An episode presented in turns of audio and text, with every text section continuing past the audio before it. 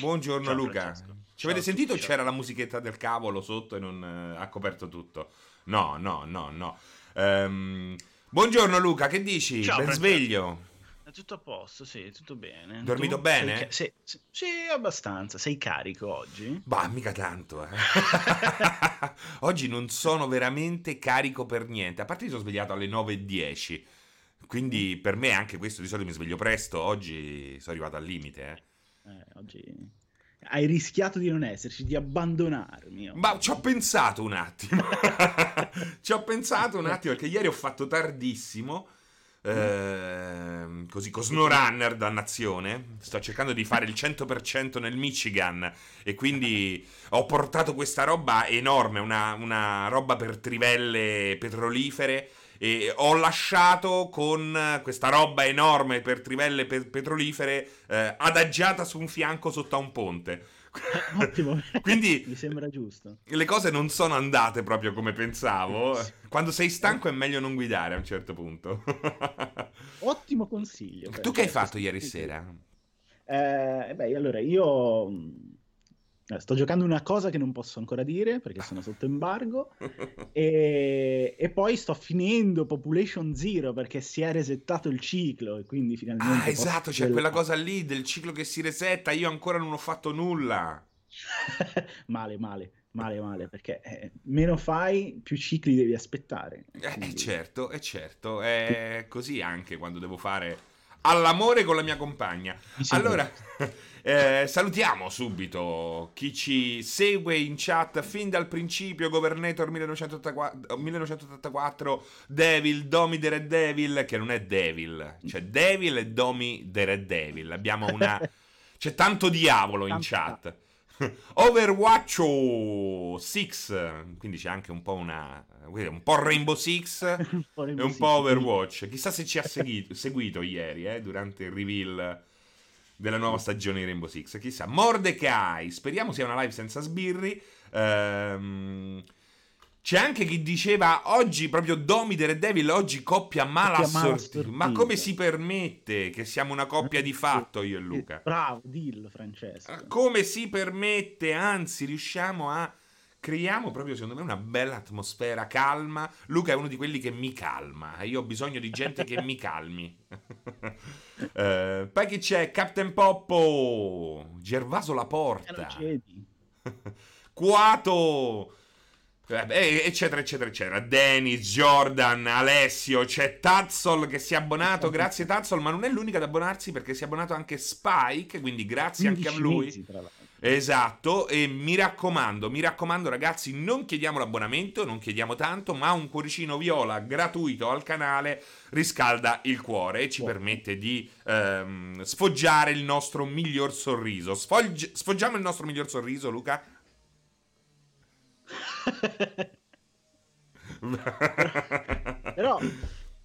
però volevo dire che in chat hanno detto una cosa, io sono lo Xanax di Serino. È vero, tu sei lo Xanax insieme a Vudish, che è un utente che ormai è diventato il mio bot, il mio smartwatch che mi avverte quando i battiti superano il limite. Tu sei un po' lo Xanax della mia personalità e questo mi fa davvero bene. Però voglio subito prendere le distanze, nessuno mi dica che sono il figlio di Nicola Porro perché io quel Porro lo odio, così diciamo subito e basta. Sei però il nipote di Gino Paoli, possiamo dirlo. Certo, forza. Lui è stato un grande nonno, un maestro di musica. È un maestro di musica. Esatto, fanno una citazione di Luca Porro. Oddio, come si chiama Porro di nome, il cognome, il giornalista? Nicola Porro, esatto, Nicola Porro. Oh, manca un mese a The Last of Us 2.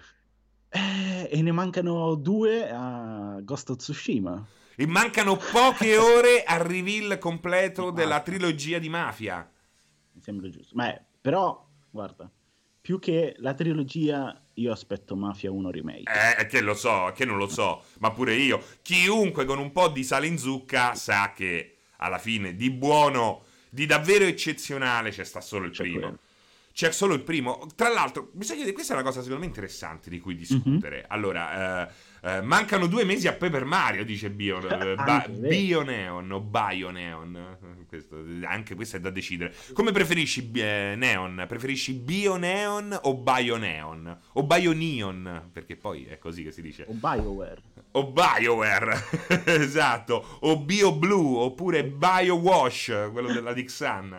Il fungo di Pianesani si abbona anche lui. Wow, con tanti belli. C'è l'hype train, ragazzi, eh. Hype train livello 1, 94%. Mi raccomando, cuoricini viola, abbonamenti, cazzate in chat. Mi raccomando, facciamo partire questo hype train in modo che per le 10:20 siamo arrivati ad Hogwarts. Quindi meraviglioso. Dicevo, 10 giorni a Xenoblade. Oh, ma esce un sacco di roba, effettivamente. Un sacco di roba. È vero, è vero.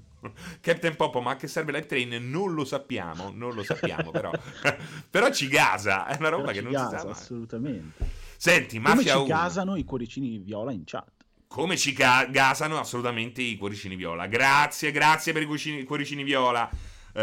Insomma, Mafia 1 lo sappiamo, Mafia 1 è la bestia rara della trilogia. Il 2 è stramoscissimo per quanto sia stato costruito perfettamente, ottima grafica.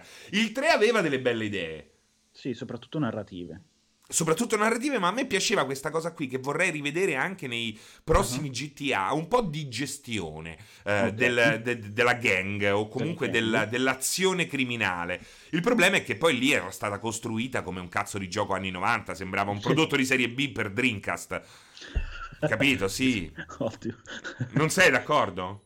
No, no, sì, assolutamente, cioè, ovviamente è stato un gioco che secondo me dal punto di vista ludico aveva dei problemi enormi e non li aveva invece, come dicevo prima, per quanto riguarda la parte narrativa, che secondo me possiamo anche arrivare a dire che è come deve essere gestito magari narrativamente quel genere di giochi. Mi era piaciuto. Poi ovviamente se dobbiamo parlare del franchise, qual è il capolavoro, ragazzi, Mafia 1 è inarrivabile, cioè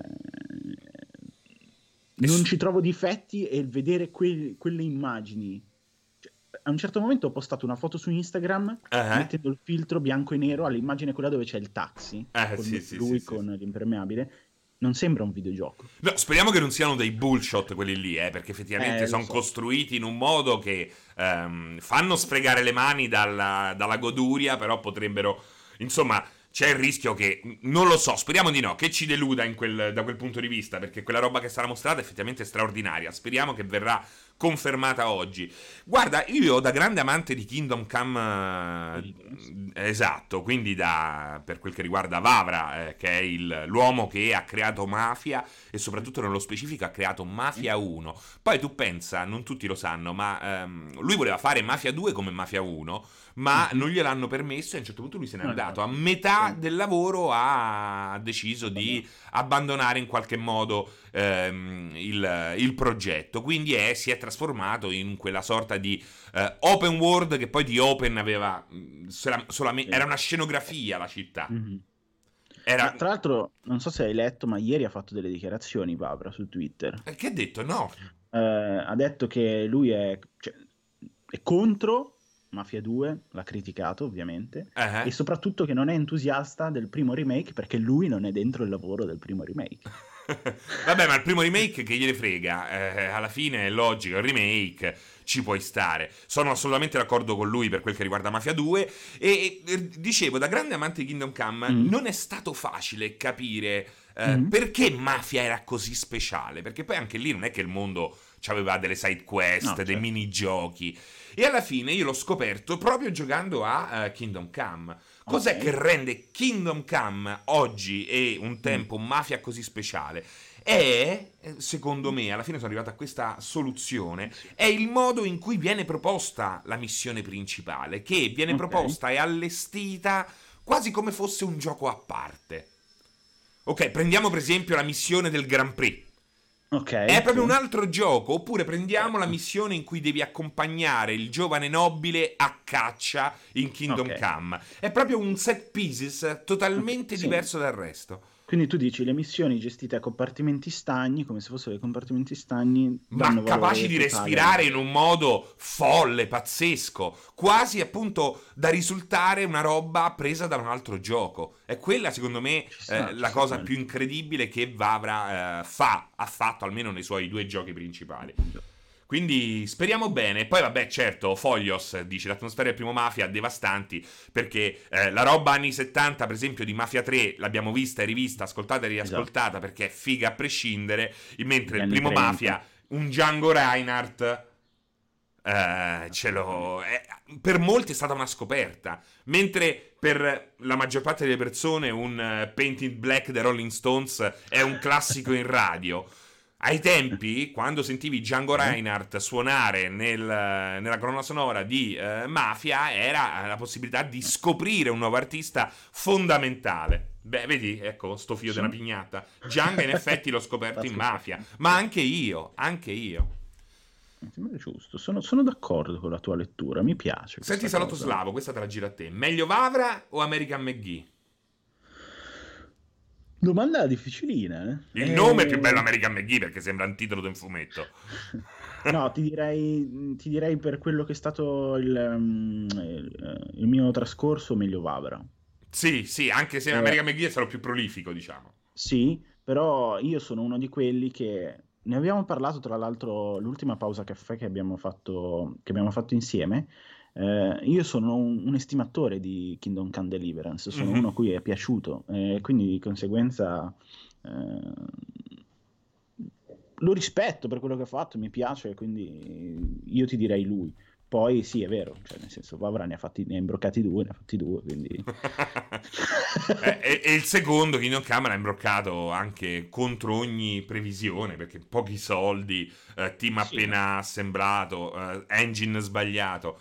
American McGee alla fine American McGee hanno fatti di giochi, perché tu pensa, guarda, sì, ha fatto pure il level designer di Doom, ma questo mica lo sapevo, tester sempre di Doom, di Quake, che ha fatto level designer, sound designer, tools programmer, una cifra, un po'. Ultimo gioco, Critter Academy, Heroes of Night, Chains of Darkness, è tutta un po' una Chains roba. Of Darkness, ok, gli altri non lo conosco. Infatti, Chains of Darkness qual è?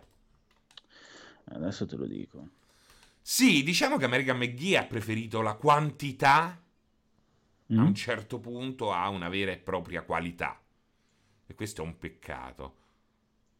Scrapland, ti ricordi Scrapland? American McGee? No. Scrapland. No.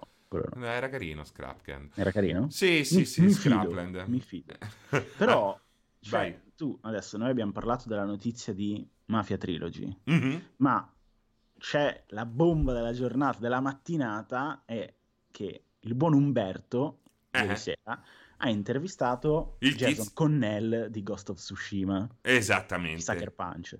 E sono uscite delle succulente informazioni. Quindi... Pista. Vado subito, è vero, su Multiplayer è comparsa questa intervista molto figa di Umbertone nostro, che vi linko subito in chat, così ve la andate a leggere dopo, perché anche questa, come l'intervista che abbiamo fatto a Alessandro Monopoli di Creative Assembly, esatto, riguardo la Real Engine 5, è un'intervista veramente figa, perché va a risolvere un po' dei dubbi che sono emersi dal gameplay, okay, in poi. Quindi è un'ottima lettura, soprattutto da fare nel post pausa caffè, quando sicuramente correrete al bagno con il vostro tablet di fiducia.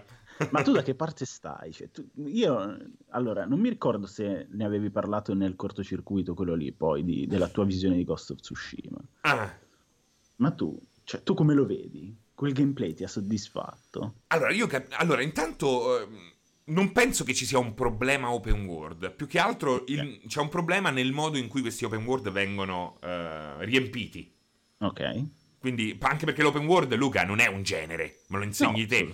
È un'impostazione, poi lo puoi utilizzare come in Mafia 2, anche o L.A. Noire, come una sorta di scenografia. È molto importante oramai avere la possibilità di guardare dietro un angolo, perché ti dà l'idea di un mondo vivido. se dietro quell'angolo c'è quel solito vicolo chiuso da altri palazzi che non certo. ti fa andare. Poi non è importante andare a visitare ogni vicolo, l'importante è che ci sia, l'importante è che tu sai che quel mondo continua anche oltre quello spicchio in cui è ambientata la missione o ti ritrovi in quel momento.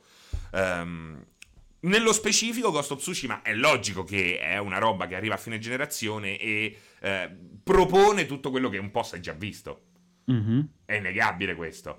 Mm-hmm. Però bisogna vedere anche come funziona tutta l'orchestra, perché pure Days Gone non è che è male, non è un brutto gioco. Io subito ho detto che Ghost of Tsushima sarebbe stato su quel livello là, cioè non è la roba stramiliardaria, budget infinito, 12 anni di sviluppo, è una roba che spero sia stata costruita con intelligenza e alla fine magari ci darà delle grandi soddisfazioni. Il free flow, io devo dirti, sono un grande appassionato del free flow. Ma sì, quindi... no, ma infatti, cioè nel senso, ero curioso di sapere la tua perché non mi ricordavo se appunto l'avevi detta in cortocircuito. No, nel dettaglio non ero mai entrato. Però dal punto di vista di... cioè chiaramente il titolo è derivativo da quel punto di vista, ok? Dal punto di vista del gameplay, del combat system, eccetera, eccetera. Però non è per forza... un male. Lì poi dipende dai gusti personali di ogni giocatore, no? Perché a una persona può piacere quella cosa, a una persona no, e questo è insindacabile. Però per esempio, cioè, il fatto che Spider-Man sia una derivazione di gameplay del free flow cioè, non vuol dire che perde delle cose perché lo è. Perché poi c'è la questione che secondo me è quella principale di come il gameplay viene integrato e contestualizzato con tutto il resto del gioco, la narrativa, l'esplorazione. Ricordiamoci che Sucker Punch in tutti i suoi titoli, ed è una casa che pur avendo sviluppato solo per Sony, no? Mm-hmm. Con questo accordo si è sempre cimentata nel provare a lanciare nuove sfide a se stessa durante lo sviluppo. Mm-hmm. E la sua in questo caso è quella dell'esplorazione, no? Poi uno può sindacare sul fatto che gli piaccia o meno l'indicazione con gli animali. Beh, quella è bella, quella a prescindere è bella. Non è possibile lamentarsi del passerotto che ti indica la via. Credo che sia una cosa magnifica. Tra l'altro molto più coerente nell'idea di un videogioco il fatto che sia indicartelo quello piuttosto che una bussola fittizia. Assolutamente. Secondo me, ecco, in futuro dobbiamo cercare di chiedere di più anche allo spostamento. Mi vuoi portare, far camminare o cavalcare dal punto A al punto B? Fai in modo che quella cavalcata non sia fine a se stessa. Esatto. Ecco, per esempio, adesso faccio questo esempio, ma uno SnowRunner propone una difficoltà nello spostamento dal punto A al punto B. Non dico che bisogna proporre quella difficoltà, però declinarla in un contesto per fare in modo che anche nella cavalcata ci sia del gameplay, secondo me può andare a arricchire le cose, perché sì, è un'ulteriore struttura di gameplay che va a arricchire l'esperienza. Il fatto, secondo me, alla fine gli open world devono funzionare in modo che più simulazioni interagiscano tra di loro, che è un po' quello che fa Rockstar. Rockstar crea i mondi in modo totalmente diverso dagli altri, perché? Perché sono tutta una serie di simulazioni che si intersecano tra di loro. Nel momento in cui tu vedi una Los Santos che prende vita... riesci a capire che quella macchina quando gira l'angolo non scompare, almeno dal punto di vista logico della programmazione, perché poi è logico che scompare per davvero, però non scompare perché la gestione del traffico ha un'idea, ha una costruzione da simulatore, come ce l'ha quella che gestisce i mezzi pubblici di un GTA, per esempio. E questa è una cosa molto importante, devono arricchire questo, devono arricchire. Ma infatti, cioè, alla fine... l'immersività si può gestire in tanti modi in un videogioco, cioè la creatività, la sensazione di illusione, no? Mm-hmm. Quando si parla di sospensione dell'incredulità nel wrestling, no? È più o meno la stessa cosa, perché alla fine è intrattenimento, no? Quindi nel momento in cui tu riesci a coinvolgere il giocatore e lo fai con una quantità di orpelli variabile e a tua discrezione, riesci nel tuo intento indipendentemente da quelle che sono le come si dice, le influenze che tu hai nel gameplay piuttosto che nella narrativa, eccetera eccetera. Cioè il fatto che il gioco prenda spunto da Kurosawa non è un malus, però perché lo è il fatto che prenda spunto da un sistema di combattimento che è vincente e fa vendere un sacco di copie in questo genere mainstream, mm-hmm, che vuole puntare alla maggioranza delle persone. Esatto, perché poi tu hai fatto l'esempio perfetto. Più che Days Gone, io punto a uno Spider-Man, perché Spider-Man, se tu lo vai a vivisezionare, Spider-Man ti fa cadere le palle. Se lo vai a vivisezionare, sì, certo, allora hai delle missioni che nella maggior parte dei casi le secondarie hanno, sembrano quasi un omaggio ai giochi di Spider-Man dei primi anni 2000, appunto, a Spider-Man, esatto, 1 e 2 di per PlayStation 2. Esatto, cioè hanno proprio quell'impostazione là. Il combattimento è un free flow però scollegato dai nemici, mentre in Batman in qualche modo rimani agganciato dal gruppetto in cui, esatto, combatti. Cioè ce ne sarebbe da dire, il collectathon di Spider-Man pure è ridondante. Lo vai a giocare però con quella grafica, con quel sistema di swinging tra i palazzi, esatto, con quella trama, perché secondo me è una trama straordinaria Spider-Man, più bella di quella degli ultimi film. Veramente d'accordo, meravigliosa.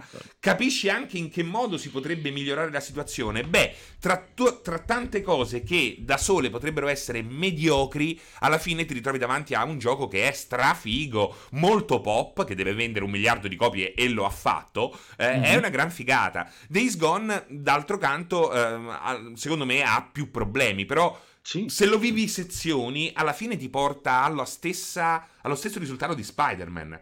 Tante robe mediocri che insieme in Spider-Man creano Spider-Man, un prodotto secondo me molto più riuscito. In Days Gone un prodotto che in realtà poi ha più problemi, ma che comunque rimane un prodotto, ecco, che molti hanno amato, perché è possibile amarlo Days Gone.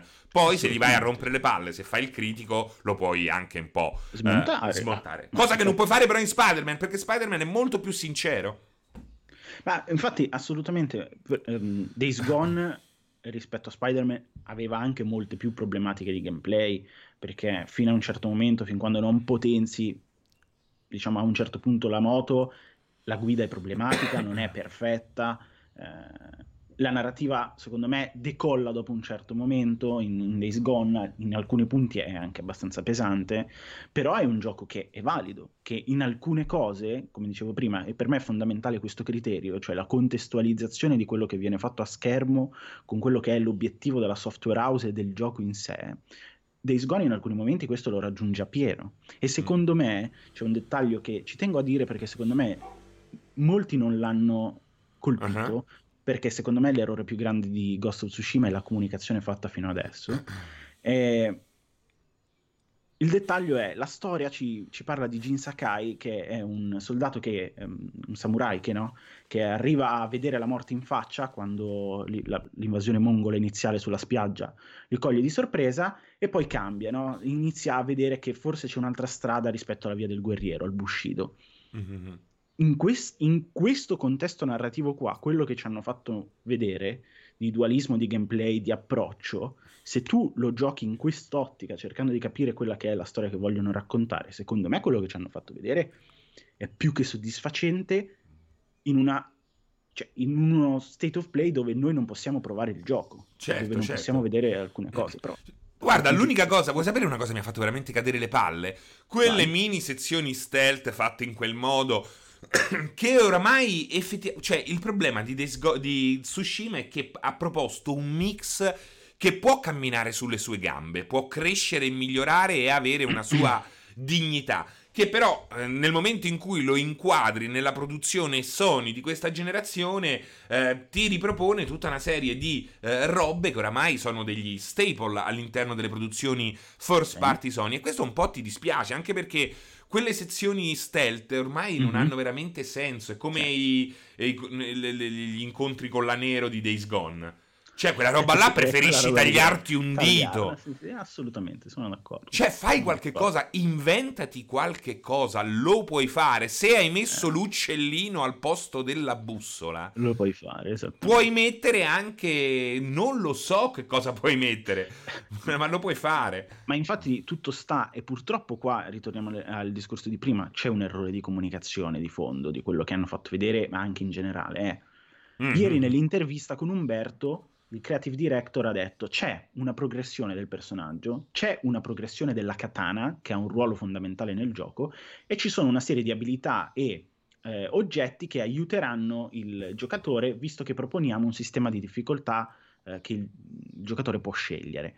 Ok, ecco, quella roba lì è il punto chiave sul proporre uno stealth che non è uguale a quello che abbiamo visto finora, e cioè l'introduzione degli oggetti. Quante possibilità ho io? Quanto differente può diventare lo stealth in base agli oggetti che uso? Sì, però io non credo che poi alla fine puntino a una grandissima varietà anche dal punto di vista dello stealth, Cioè rimane proprio quello stealth che tra l'altro hanno aggiunto persino in Spider-Man. Ci sta una missione, quella all'interno del museo, no? Sì. Della stazione, se non sbaglio, dove devi fare con lei il pezzo tipico stealth, come se fosse una quota che devi inserire per forza. Non capisco questa roba qui, è una roba che ha rotto i coglioni, effettivamente ha rotto i coglioni, se utilizzata in un modo del genere, in questo contesto qua, e dispiace questa roba qui. Allora, vediamo un po' che dicono un po' dalla chat. Io penso che al di là del gameplay, dice Feta Greca, il titolo merita di essere giocato solamente per l'art direction, che secondo me potrebbe valere quasi doppio art direction, perché c'è un problema di fondo che io ho visto in tutti i giochi creati in Occidente e ambientati in Oriente. È una roba che si vede che sono robe fatte da gente esterna, in questo caso si vede molto meno, quindi è una gran figata, però rimane qualche cosa che me lo fa sembrare un po' fuori, capito? Pure Coso, che è bellissimo, Jade Empire di BioWare, okay. Però è chiaramente un prodotto fatto in Occidente, anzi nello specifico in America. Basta vedere il volto, basta vedere come vengono disegnati gli occhi a mandorla, no? Il giapponese cinese creato in Occidente c'ha sempre quell'occhio che è un po' off, è un po' non va benissimo. No, ma hai ragione. E questo si lega anche a quello che dice Retromime, cioè anche lì l'art direction va benissimo, però devi saperla gestire. Cioè, se vuoi fare un gioco in cui l'art direction è centrale, devi saperla gestire, lunghezza, varietà delle missioni, eccetera, eccetera, perché se non hai dopo una sostanza che mantiene il giocatore, un po' ad alcuni può rompere i coglioni. Senti che bello che dice Stokaz. Quota stealth uguale livello acquatico 2.0. È vero.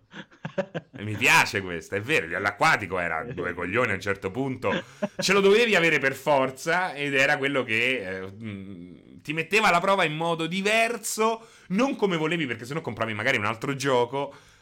Sì, grandi linee, penso di essere d'accordo. Che dicono qua poi? A me stanno sulle balle i samurai, ma un pochino di voglia di giocarlo mi è venuta. Perché stanno sulle balle i samurai? Cioè, qual è il problema? Hai avuto un incidente con un samurai? Ma è così difficile, dice Fango Genesi, immaginare che sarà un buon gioco. No, infatti Fango Genesi, siamo assolutamente d'accordo. L'idea che abbiamo è che Ghost of Tsushima possa puntare ad essere un buon gioco, un prodotto solido, siamo d'accordo. E un prodotto solido in esclusiva, solido come quello, dopo un prodotto che aspira a essere una roba totale come The Last of Us 2, ma io ci metto la firma col sangue, Luca. Vabbè, direi. Cioè, nel senso, mi sembra che il parco esclusive... Poi, cioè, per esempio, ho sentito molti paragoni di Ghost of Tsushima, ma pochi hanno paragonato Horizon a Ghost of Tsushima, che tra l'altro ha uno stealth di merda Horizon, quindi tra l'altro ecco un altro gioco dove improvvisamente ti butta dentro delle sezioni stealth fatte veramente coi piedi, è l'unico punto debole. Vai, continua, scusa. No, infatti dicevo, cioè anche Horizon dal mio punto di vista non è un capolavoro, però è un ottimo titolo per quello che vuole fare, è molto bello, mi è piaciuto, e anche lì il gameplay non è perfetto, quello di Horizon, cioè come dicevi tu, ci sono anche lì le solite parti stealth inserite, però ha detto la sua in questa generazione. Sicuramente è stato un titolo molto valido, quindi perché non lo può essere anche Ghost of Tsushima?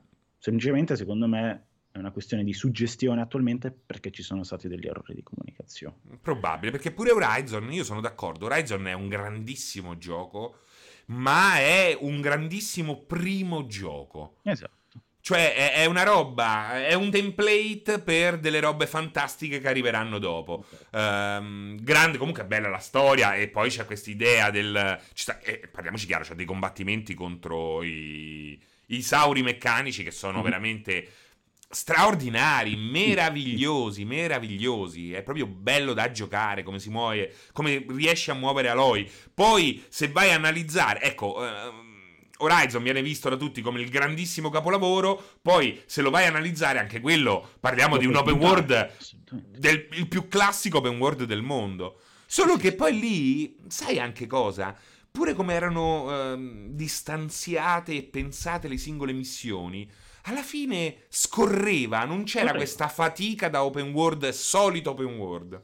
Assolutamente, ma infatti è per quello che ti dico, guarda che forse la similitudine più vicina a Ghost of Tsushima è Horizon, anche per un sacco di storie che esulano da similitudini del gameplay o del gioco stesso. Cioè anche lì Guerriglia arrivava dalla serie Killzone, doveva affrontare un nuovo step che era quello di una nuova tipologia di giochi, si buttò su Horizon e, come dicevi tu, non è un capolavoro, ma è un grandissimo gioco con degli ottimi picchi. Lo stesso vuole fare Sucker Punch, no? Questo è considerato il possibile salto di qualità per quella casa. Ci hanno investito tanto tempo, una generazione, perché Second Son l'hanno fatto all'inizio della PlayStation 4. Vediamo cosa succede. Però ecco, Retromime dice: Horizon aveva il vantaggio di proporre un'ambientazione nuova su cui potevi spaziare, ma io non sono del tutto d'accordo, perché poi alla fine a colpo d'occhio il mondo di Horizon è il solito passato presente che si uniscono, dove il passato emerge relativamente poco, c'è più natura che passato. Però nel momento in cui mi vai a combattere all'interno del grattacielo piegato sul lato come la Torre di Pisa, pieno di edera, con quella palette di colori che è la tipica palette di colori Sony, soprattutto all'inizio, perché poi andando avanti le cose variano di più, effettivamente non è che sei molto, cioè la differenza la fanno i dinosauri, esatto, sì, la differenza la fanno i dinosauri lì, in quel caso. In questo caso la differenza la fanno qui fortunatamente abbiamo una palette di colori diversa, cioè l'approccio grafico è effettivamente diverso, esatto. Raga, vai vai. No, volevo leggere della chat, quindi se avevi qualcosa da dire dillo. No, dicevo che lì quello che colpì subito fu l'iconografia del fatto che sembravano quasi il post-apocalittico che ritorna al primitivo, no? Con quelle culture. Quello fu a colpire, però poi a livello di design dell'open world, eccetera, è molto classico. Assolutamente. Horizon. Vediamo che dice Richard Altor: per me il grande problema di Ghost of Tsushima non è l'originalità, ma il sistema di combattimento. Cambia la forma del free roam. Però Richard, ripeto, Spider-Man rispetto a Batman, con la semplice idea di lasciarci liberi di muoverci, mentre Batman rimane collegato, agganciato ai nemici, lo cambiava molto il free flow. Alla fine il combattimento è un'idea di a parte che non abbiamo provato, quindi non possiamo, secondo me, dire quale sarà l'economia di questo combattimento. È logico che è un combattimento basato sul tempismo, ma ricordiamoci che il combattimento nella realtà è per buona parte tempismo. Cioè, fuori dal free flow cosa abbiamo? Le combo. Io personalmente preferisco il free flow alle combo. Io penso che sia molto più realistico un sistema di combattimento pensato sul tempismo che sulle combo. Io se voglio dare una pizza a Luca, non è che devo pensare ora gli faccio palletta a destra, sinistra, avanti subito e tasto rosso. No, cerco di prendere il tempismo quando Luca si gira per aprire il forno a microonde. Oppure mi fai la finta. No, oppure tu me la fai a me. Esatto, cioè vai addosso, fai brutto, poi fai finta di andare indietro, invece stai già caricando il pugno e quindi lui non se l'aspetta. Gervaso La Porta: combo tutta la vita, bro. A parte bro, mica so tuo fratello Gervà. Quindi bro, il par di cazzi. Però sono due approcci, ma uno non esclude l'altro. Alla fine il combattimento più reale, più simile alla realtà è comunque quello del tempismo. C'è poco da fare. Poi, cioè, le ragnatele in Spider-Man funzionavano, cioè, quando sei sulla trave che leghi il tizio con ragnatele è uguale a quando lanciavi il Batarang con il cavo in Batman. Però ti dà l'idea di però lo sto facendo con le ragnatele, guarda cosa posso fare, guarda qui là, perché Spider-Man non uccide, bla bla bla. Però alla fine era contestualizzato benissimo con la narrativa, secondo me quello è sempre il punto. E poi, ripeto, da quello che è emerso sembrerebbero esserci livelli di difficoltà, non sappiamo lì a che livello l'hanno giocato, cosa stavano facendo, quante tecniche c'erano in quella build. Mm-hmm. Non avendolo provato...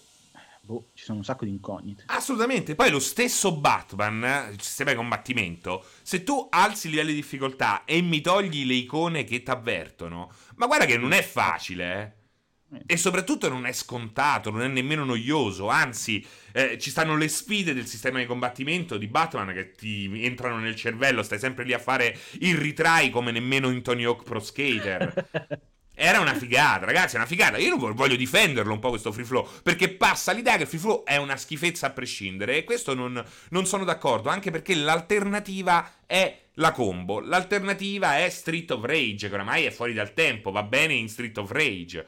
Ecco, l'alternativa, poi logico che ci sono cose diverse, ecco, c'è Sekiro, ma Sekiro risponde ad altre necessità. Sekiro è più Ninja Gaiden dell'ultimo periodo. E anche quello ha una sua idea di tempismo. Anzi, cioè Spider-Man sì che è free flow, però Spider-Man è totalmente diverso da Batman. È una cosa... Infatti, allora, a parte il fatto che potremmo dire che il free flow è il sistema di combattimento più profondo per i titoli mainstream.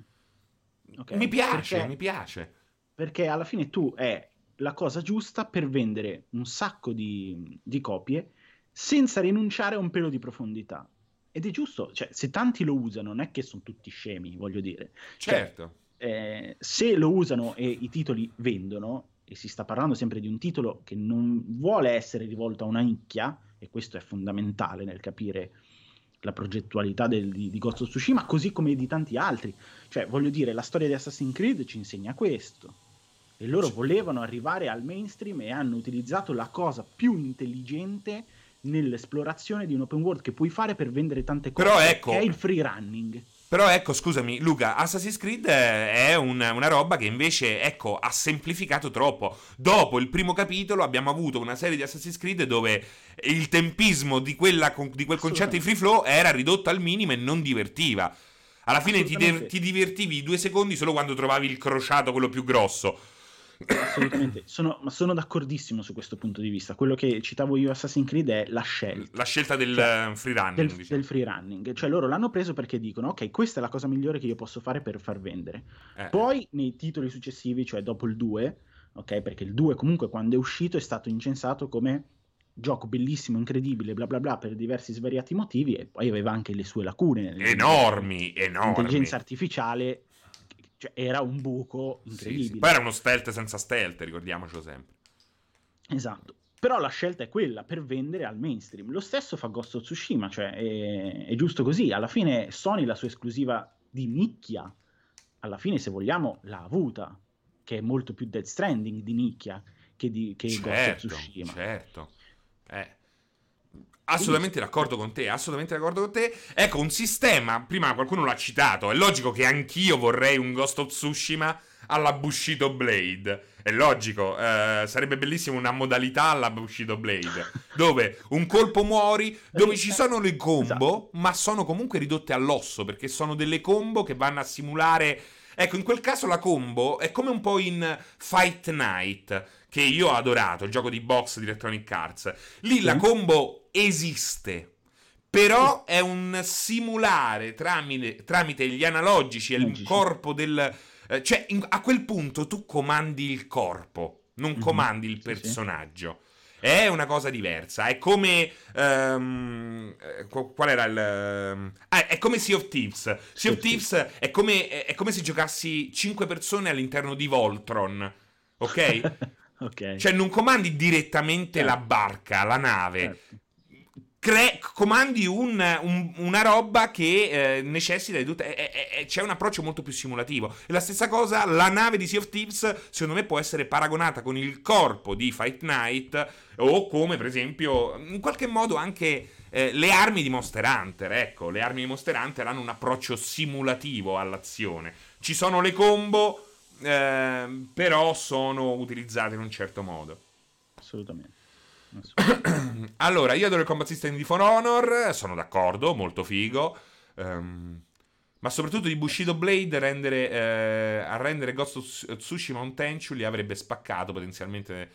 Potenziamento dello stealth e via. Il problema è dello stealth è che gli stealth non vendono, ragazzi. In questo periodo lo stealth fa scappare le persone, quindi se non in alcuni casi è molto rischioso puntare molto sullo stealth. Sì. Pensate che un sistema alla God of War potrebbe andare bene, con il lancio di kunai invece dell'ascia, la parata perfetta con katana al posto di quella con scudo. Ma è diverso, qui hai allora devi anche vedere cosa propone il gameplay, che tipo di combattimenti, esatto. Perché nel momento in cui tu prendi il sistema di combattimento di God of War, quel sistema di combattimento Solid Link, ce l'ho chiesto, è studiato per un certo tipo di incontri. Sì, per un certo tipo di intelligenza artificiale, per un certo tipo di nemici. Quindi non tutto va bene in ogni situazione. È importante questo ricordare. Considerate che poi che la parata perfetta c'è, l'hanno anche fatto vedere nello State of Play, è gestita in modo diverso da God of War e, come diceva Francesco, è gestita per quello che deve essere lo scontro in Ghost of Tsushima, che è differente da quello di God of War.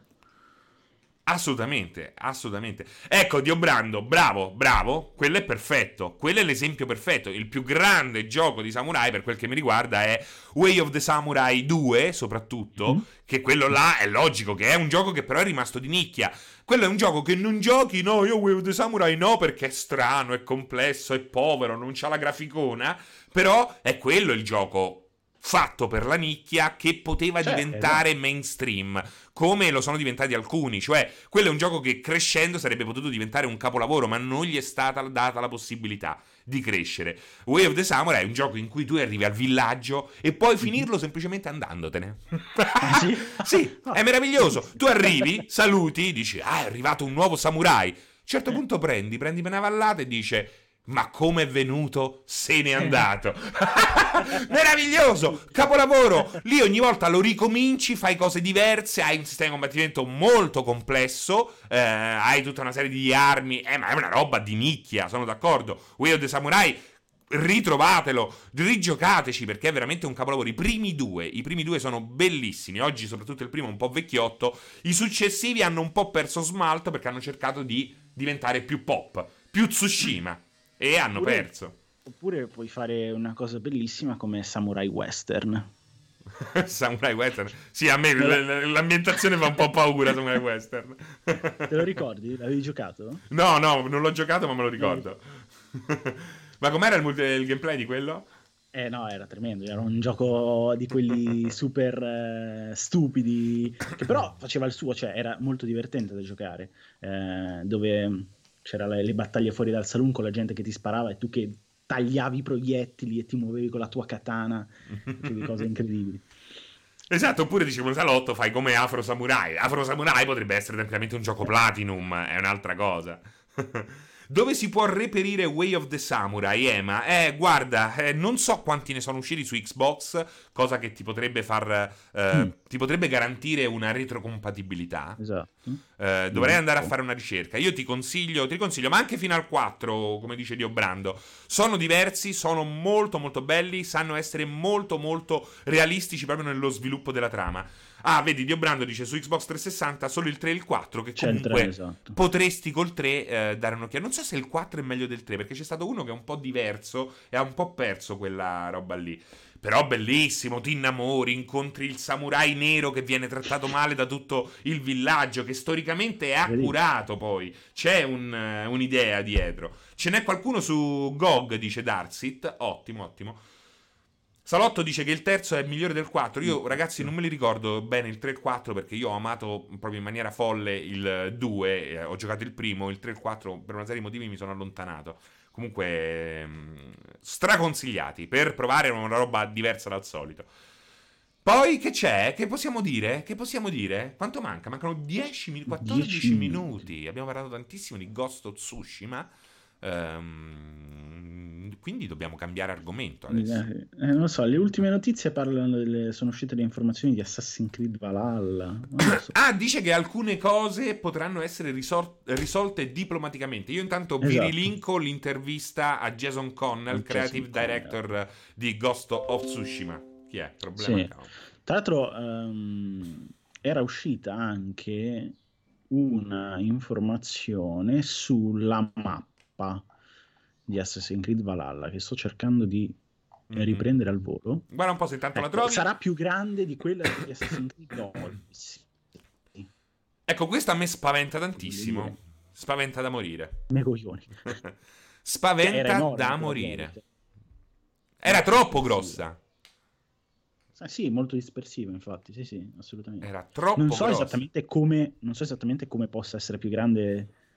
Cioè, non ci sarà solo l'Inghilterra a questo punto, immagino. E no, immagino che ci sarà anche la Scandinavia, esatto. L'Islanda. Credo che saranno quelle due mappe lì, esatto, unite da un enorme specchio d'acqua. Almeno penso, d'altronde anche in quella di Odyssey c'è molta acqua. Però, ecco, secondo me Origins era perfetto per garantire grandezza, cioè che tu lo finivi e ti rimanevano quelle due tre regioni opzionali. Esatto. Quello mi piaceva molto, anche perché poi quasi tutte le side mission di Origins avevano un senso. Quelle di Odyssey, mamma mia, poi sta roba qua scopereccia, vecchia che te vuole scopare, quell'altra che cosa. Non si poteva, era troppo forzata, era una roba ridicola, brutta. No, ma anch'io ho preferito Origins, assolutamente. Vediamo un po' le avventure di Frankie cosa ci domanda. Come pensate saranno realizzati i remaster dei titoli 3D di Super Mario previsti per quest'anno? Saranno dei remaster classici oppure qualcosa di speciale? Soprattutto specialmente se faranno Mario 64. Tu che dici? Io dico che ragazzi, io lo ammetto, cioè l'unico Super Mario che ho giocato è stato Odyssey. Ok. E quindi diciamo non ho il metro di paragone, cioè nel senso che a me purtroppo non piace Super Mario. Come al nostro amico non piacciono i samurai. Esatto. Però Super Mario è più secondo me è meglio Super Mario, cioè perché dici mi sta sulle balle Super Mario, perché lui c'ha il suo carattere, il suo modo di fare. Invece il samurai, perché ti sta sul cazzo il samurai? È così generico. Ci stanno samurai e samurai, c'è il samurai gentile e il samurai antipatico. No, cioè, posso dire questa cosa? Luigi mi sta molto più simpatico, cioè i giochi di Luigi's Mansion per me totale, è Mario mi sta sprecando. Tanto Ruto Solidale mi chiede se la Real Engine 5 uscirà su Switch, ma non è uscito nemmeno il 4 se non sbaglio, quindi forse no. Luca, non sei solo, ma anche a me piace Super Mario. Però sta in compagnia di sto fio della pignatta, quindi non è che è una grandissima compagnia sto fio, sto scherzando naturalmente. Vedi che anche Capitan Pop dice Luigi Forever, non sono solo in questo mondo. Che dice poi, ricordatevi che Luigi fa di cognome Mario, perché si chiama Luigi Mario e Mario, è vera questa cosa qui. Sì. Il 4 alla fine di Unreal Engine è arrivato anche su Switch. Me sta sul cazzo Cipo Ottavo, chi è? Cipovi, chi è? Ma a Lupetti piace Super Mario? Non lo so, chiedetelo a lui, non mi interessa. Potremmo far partire un sondaggio, ma è meglio Mario o Luigi? Mazza che sondaggione, Luca? Sì, vuoi più bene a mamma o a papà? Ma a sto punto è più sexy Daisy o Peach? Beh, Peach c'ha quel nome però che tanto vuol dire. E niente, siamo arrivati quasi alla fine, 10 minuti. A questo punto passiamoli, dopo aver farneticato tanto su The Last of Us e Ghost of Tsushima, lasciamoli così alla chat, come abbiamo già iniziato a fare, perché no? Vediamo un po' che dice Bosette, Brosette è carina, Edric Pratt. Elden Ring, continuano a chiedere notizie su Elden Ring, che se uscirà qualcosa uscirà tra diciamo nel periodo E3, anche se sarà un E3 digitale. Mi consigliate un notebook massimo €500? Lorenzo, vai, controlla quando ci sarà il Tectonic di Pierpaolo, e secondo me puoi tranquillamente chiedere a lui. Ma Elden Ring esce su Switch? Ma certo, certamente. Io lo compro solo se esce su, solo su Switch. Su The Mentalist ci dice che Jim Ryan sarà il vicepresidente di Sony dal 1 giugno. Forse è una notizia appena uscita che ci è sfuggita. Vediamo un po'. Non vedo, non sento. Sto andando sull'ANSA. Comunicato ANSA, no. Sembra giusto. Comunque non c'è niente, cioè almeno da quello che leggo qua. No, ma forse è lui Jim Ryan. Lui ce lo sta dicendo in anteprima. Ah, ragazzi, c'è questa bella notizia. NBA 2K20, l'ultimo, €3 su PlayStation 4, Xbox One, Switch e Stadia. Quindi se volete un grandissimo gioco di basket, così sulla scia anche di The Last Dance di Michael Jordan, la scelta è così. Ma tu l'avevi seguita la polemica riguardante NBA 2K20? Quale? Microtransazioni? Beh, quella c'è già dal 2017 machine. Sì, l'ho seguita. Oltretutto avevano fatto un trailer, Luca, che sembrava infatti la pubblicità di un nuovo casino di Las Vegas. Esatto. Mancava veramente, non lo so. Sì, è una vergogna, sono d'accordo che ci sono andati troppo pesanti. Forse un po' sono rinsaviti, perché intanto hanno presentato il nuovo gioco di golf, che lo trovo molto interessante, e lì hanno detto che ci andranno piano sulle microtransazioni, quindi sono contento. Oltretutto, gioco di golf che fa scomparire il nome del gioco originale, perché non faceva più giochi di golf la 2K da tempo immemore, e praticamente hanno acquistato gli sviluppatori di The Golf Club, che è un gioco indipendente di golf uscito 4 anni fa, la prima volta, con un sistema di swing molto figo che è stato poi perfezionato, e poi è stata presa la 2K e ha fatto gli ultimi PGA. Questo è il primo in cui non c'è più The Golf Club Presents, quindi c'è totalmente il passaggio diciamo a serie principale, e sembra molto interessante. Io adoro i giochi di golf, devo dirti la verità. Allora, io ti dico che, guarda, io sono un grandissimo fan di tutti i giochi di sport, cioè vabbè, mi piacciono ovviamente i giochi calcistici, però sono un fan dei giochi di sport non convenzionali o non mainstream, quindi per dire, quelli di tennis li divoro sempre. Quelli di football americano. Bravo, ma io lo dico sempre, un gioco di football americano ogni 3-4 anni lo devo sempre comprare. Non ogni anno, magari ogni 3-4-5 anni. È una roba straordinaria, anche perché poi gli dai tempo di crescere. Bravo, esatto, di sfruttare magari anche quelle animazioni, perché il gioco di golf solitamente ha delle animazioni quando fatto bene. Madden si è un po' seduto sugli allori, sì. E quindi serve un competitor. Anche lì il salto di solito, come dicevi tu, è di 3-4 anni per vedere veramente qualche differenza sostanziale. Oppure l'hockey, ragazzi, l'hockey ogni tot che ti fai un NHL e godi fortissimo. Specie con un amico in locale, esatto, Salotto Slavo. Avere un football americano così sotto mano. Io per esempio ho Blood Bowl 2. Ogni tanto con gli amici tiro fuori Blood Bowl 2, ci facciamo la partitella. Infatti, qua torniamo, non so se te lo ricordi, al primo discorso che abbiamo fatto io e te la prima volta che siamo stati in live, ovvero l'importanza del couch gaming certo. per molti giochi. Cioè, soprattutto nei giochi sportivi, cioè il ritorno e il motivo per cui Tsubasa, secondo me, deve vendere milioni di copie è per quello, perché è proprio il succo del couch gaming. Assolutamente sì. Tsubasa, secondo me, farà dei numeri straordinari. Se si conferma così buono, non ha bisogno di essere un capolavoro, ha bisogno di dimostrare di essere un buon titolo. Se dimostra questo, quello è un gioco da paura, soprattutto in couch coop, quindi in coop da divano, ecco, meraviglioso. Ragazzuoli, questo canale ha bisogno di un'ospitata del Moccia, 8 volante dice. Ragazzoni, dai, tu sai chi è Moccia? Immagino che sia Dario Moccia. Che è? Dario Moccia, chi è? Scusa se sono vissuto senza saperlo fino a oggi.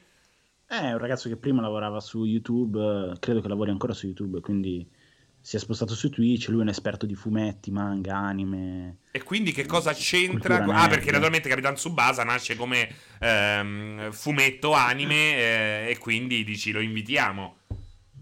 Era questa la cosa. Sì, anche se lui penso che stesse dicendo che lui dovrebbe ospitare noi per bustarci, credo che quello fosse il discorso di... Non lo so, facciamolo Dario, se ci ascolti, io non ti conosco, voglio conoscerti, voglio soprattutto prendere la misura del tuo cranio, perché lo faccio con tutti, l'ho fatto anche con Luca, l'ho fatto anche con Pierpaolo, non me lo fa fare Pianesani perché mi minaccia di molestie, quindi niente. Allora Michele Giz che dice: no, semplicemente ormai c'è la fissazione di voler vedere tutti quelli che operano su Twitch, devono passare sul canale di Dario Moccia. Ah, ok. Serino frenologo. Che cos'è il frenologo? Quello che si occupa del frenulo? Non lo so, quello sarà frenulogo. Il frenulogo. Allora, Moccia ha fatto un approfondimento bellissimo su Cuphead da guardare. Ok, quindi corriamo sul canale di Moccia per vedere l'approfondimento. Beh, se poi è un appassionato di animazione, credo che con Cuphead abbia da dire. No? Sì, beh, è chiaro. Se non mi sbaglio ne aveva fatto anche uno su Persona. Quindi cioè, uno comunque dentro. Fermo che c'è una domanda che mi piace da morire. Pippo con moderazione ci chiede a me, ma la allarghiamo a tutti: secondo te fanno più male 3 angurie tirate in faccia o 30 mandarini? Non lo so, sai che 3 angurie fanno malissimo, fanno malissimo. Ma guarda che pure il mandarino, soprattutto quello là duro, perché poi c'è il mandarino quello però, un po'. Però il concetto, la domanda nasconde un'altra domanda. Preferisci il dolore fortissimo subito ma che finisce in fretta, o quello meno forte ma prolungato nel tempo? Grande considerazione. Ma forse preferisco i 30 mandarini, lo sai adesso che ci penso? Perché fanno meno male, dici? Non lo so, 30 mandarini, poi in faccia.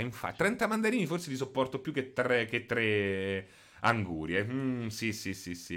Io prendo i mandarini, ecco, pure Claudio è d'accordo. Raial dice anguria morte veloce, mandarini morte lenta e dolorosa. C'era un bellissimo video, guarda, vediamo un po', perché lo voglio trovare. Eccolo qua, che bello che è questo video, meraviglioso, ve lo propongo in chat. Così non si dica che la pausa caffè di Francesco e Ser Porro non lasci nulla alle persone. Bravo. Vi lascio questo video che secondo me è perfettamente in tema rispetto a questa, a questa domanda. È un video bellissimo, è un cortometraggio di uno che viene ucciso dalla morte a cucchiaiate nel corso di tantissimi anni. Cioè, la morte lo perseguita, ma non lo perseguita con delle cose davvero pericolose, lo perseguita con il cucchiaio. Quindi ogni tanto c'è questa cucchiaiata infinita. Comunque io voglio dire questa cosa, che tra angurie e mandarini, quando si vuole infliggere qualcosa, è sempre meglio un taglio orizzontale sulle natiche. Il taglio orizzontale sulle natiche? Cioè, prova a sederti ogni volta che si cicatrizza. No, poi è tremendo, soprattutto se scorri, che ne so, se cerchi di scendere sul corrimano, fai pensa che dolore. Beh, del resto, scusami, in galera ti danno una coltellata sulla chiappa perché non c'è modo di morire, però è una delle cose che si rimargina con più difficoltà, perché la chiappa è dura, pure se ti tolgono, sai, quegli ascessi. Quella roba lì devi stare a sedere pizzo per mesi, per mesi. C'è stato il fratello di una mia ragazza che è stato così, è stato tipo un mese col sedere pizzo, e naturalmente alla fine arrivi a un mese che non ti fidi più di nessuno. Cioè, il fatto di stare così, una ferita al sedere ti mette in una situazione di non fidarti più di nessuno. La fistola, santo Dio. Bravo Jerry Italia, bravissimo. Qualcuno dia una fetta di culo a Serino. Ragazzoni, ma ne parliamo della competizione con la testata? Perché Otto Volanti, tu sei arrivato qua, ma hai parlato di Dario Moccia, adesso ne parli di Every Eye. Ma se vuoi, allora io ti parlo di mia zia. Allora mia zia mi ha detto: ma secondo me il 5G Senti, hanno detto secondo me il 5G in qualche modo è complice di questa situazione qua. Ho detto zia, ma se il 5G manda segnali, cioè il massimo che può fare è bruciarti, farti venire un mal di testa, seppure fosse pericoloso. Il Covid è un virus, è un essere vivente. Se un'antenna 5G potesse creare un essere vivente, beh, l'antenna 5G è il mio nuovo Dio. È il mio nuovo Dio. Il 5G sarebbe Dio. Visto che il 5G non è Dio, perché sappiamo tutti che Dio è Monkey Punch, quello che ha disegnato Lupin. Monkey Island. Aspetta, Governator dice un virus non è un essere vivente. Beh, che cos'è il virus? È un virus. Il virus che non è un essere vivente. Cioè, una cosa... Tu puoi creare... L'uomo ha creato il virus. Un virus. L'hanno creato, immagino. Io credo che sia un virus. Il virus è una forma di vita, ragazzi. Ci sono dibattiti al riguardo, no? Scientificamente non sono esseri viventi. Allora cambia tutto. Allora ha ragione mia zia. Allora. Non è dotato di sistema nervoso, però fa venire i nervi. Un virus. Adesso io vado a studiare questa roba qua. È più una sostanza dannosa. No, la voglio studiare. È un'entità biologica, cioè la definizione sarebbe entità biologica. Vedi, no. Ottolante dice: vedi, Ottolante sa tutto, è venuto qua, parla di tutto, sa tutto. Il virus si basa sull'NRA, mentre le forme di vita sono basate sul DNA. Comunque è un dibattito aperto. Allora, quindi, fortunatamente il virus è definito parassita endocellulare obbligato. Beh, come tante persone anche, quindi la dorsale sono dei parassiti. Esatto. Sì, è una molecola dannosa con caratteristiche da parassita. Allora è anche un po' un essere vivente. Se il dibattito è aperto, io mi schiero con chi dice che è un essere vivente. Usa le cellule per moltiplicarsi, ma non è vivo, non è senziente. Lo dici te. Ragiona, cambia. Ci hai mai parlato, Filo, col virus? Ho detto pronto virus. Non lo puoi sapere. Comunque io sottolineerei come in nessun'altra pausa caffè si facciano questi discorsi. Ma certo, è certo. Ed è giusto così. Usa le cellule per... No, però vedi, non è vivo, non è senziente, è una cazzata, esistono virus a DNA, quindi non abbiamo virologi qua, dobbiamo invitare assolutamente un virologo, Luca. Anzi, lo troveremo. Sì, per la prossima settimana, tu riesci a diventare un virologo? Assolutamente sì. Perché quello che non sai, Francesco, è che io arrivo da una famiglia di medici. Veramente? Certo. Ma è fantastico. Specialità? No, adesso sono professore, cioè mio padre è professore adesso, però qual è la parte medica che più gli piace? Tu dici mio padre è medico, ma è appassionato di cardiochirurgia. No, penso che sia la neuroscienza. Però bello. Posso approfondire per settimana prossima, posso arrivare qua con qualche argomento interessante. Mi raccomando, chiedigli questa cosa qua, dobbiamo saperne di più, chiederemo al dottor Porro. Quindi avremo in studio il dottor Porro, anche se in forma così iterativa, perché tu sei effettivamente no, come Ghost of Tsushima con gli altri open world, tu sei la forma iterativa del dottor Porro. Esatto. Però sei anche tu dottore. Come dici? Posso venire in camice? No, a questo punto devi venire in camice.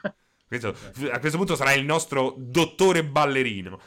Quindi camice sopra, tutù sotto.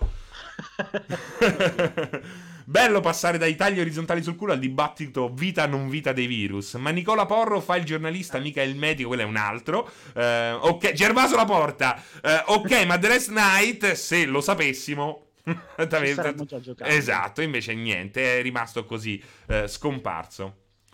Senti che dice Assassino, vederlo in camice mi potrebbe eccitare e non poco. Mi sembra giusto. Mordecai, i samurai danno sempre coltellate sulle chiappe, ecco perché li odio, abbiamo scoperto perché.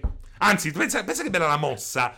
Quella che lo giri e gli fai il taglio orizzontale sul culo. La mossa segreta di Ghost of Tsushima. No,